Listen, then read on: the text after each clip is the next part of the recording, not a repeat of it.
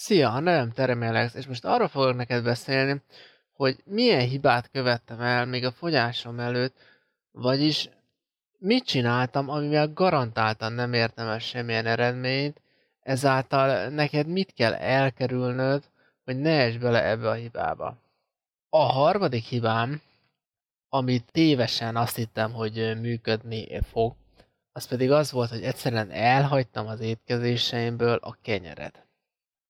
Ha esetleg nem hallottad még az első és második uh, legnagyobb hibámat, akkor nézd vissza a hanganyagokat, mert ezekben uh, megemlítem ezeket is, de most a harmadik hibáról szeretnék beszélni, ami lényegében a kenyér elhagyása volt, és ez azért probléma, mert hiába hagyjuk el a kenyeret, azt a kieső kalória mennyiséget valójában nem tudjuk, hogy mennyi, ezáltal az étkezéseink során valami mással így is úgy is pótolni fogjuk. És ez a probléma, hogy hiába nem eszünk kenyeret, valami mást fogunk enni, mert ha nem eszünk, akkor éhesebbek leszünk, amit, amit egyszerűen úgy oldunk meg, hogy eszünk. Tehát nem az a cél, hogy elhagyd a kenyeret, nyugodtan megtartatod az étkezéseid során, viszont mindenképpen csökkentened kell a mennyiségét.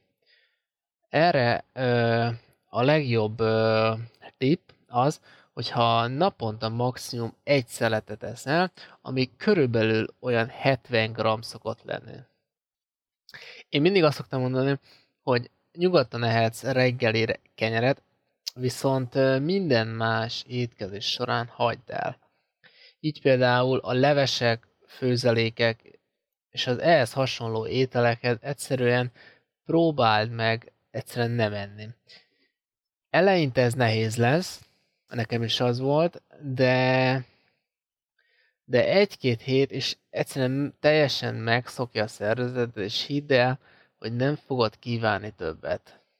Eleinte nekem is azon járt az eszem, hogy hú de jó lenne ö, enni hozzá valamit, de olyan, olyan két-három hét múlva már szinte eszembe se jutott, és egyszerűen el tudtam hagyni az ilyen fő étkezések mellől a fehér kenyeret. Tehát hidd lehetséges, ki lehet bírni, mert fontos a fogyásod szempontjából, hogy lehetőleg a magas kalóriatartalmokat hagyd el, de ebben az esetben, ahogy ha mértéket tartasz, akkor így is megoldható.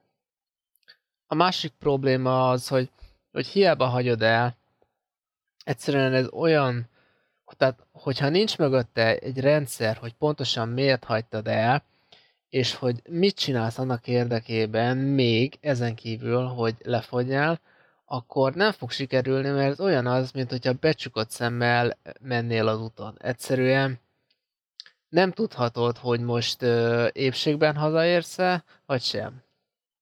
Úgyhogy próbáld elkerülni e- ezt a hibámat, hiszen egyel kevesebb kudarcot élhetsz meg ezáltal. Ha pedig nem akarsz lemaradni a további hang anyagaimról, akkor iratkozz fel erre a csatornámra is, hogy mindig kapjál értesítést róla, így sose fogsz róla lemaradni, mindig meg fogod kapni a legjobb tippeket.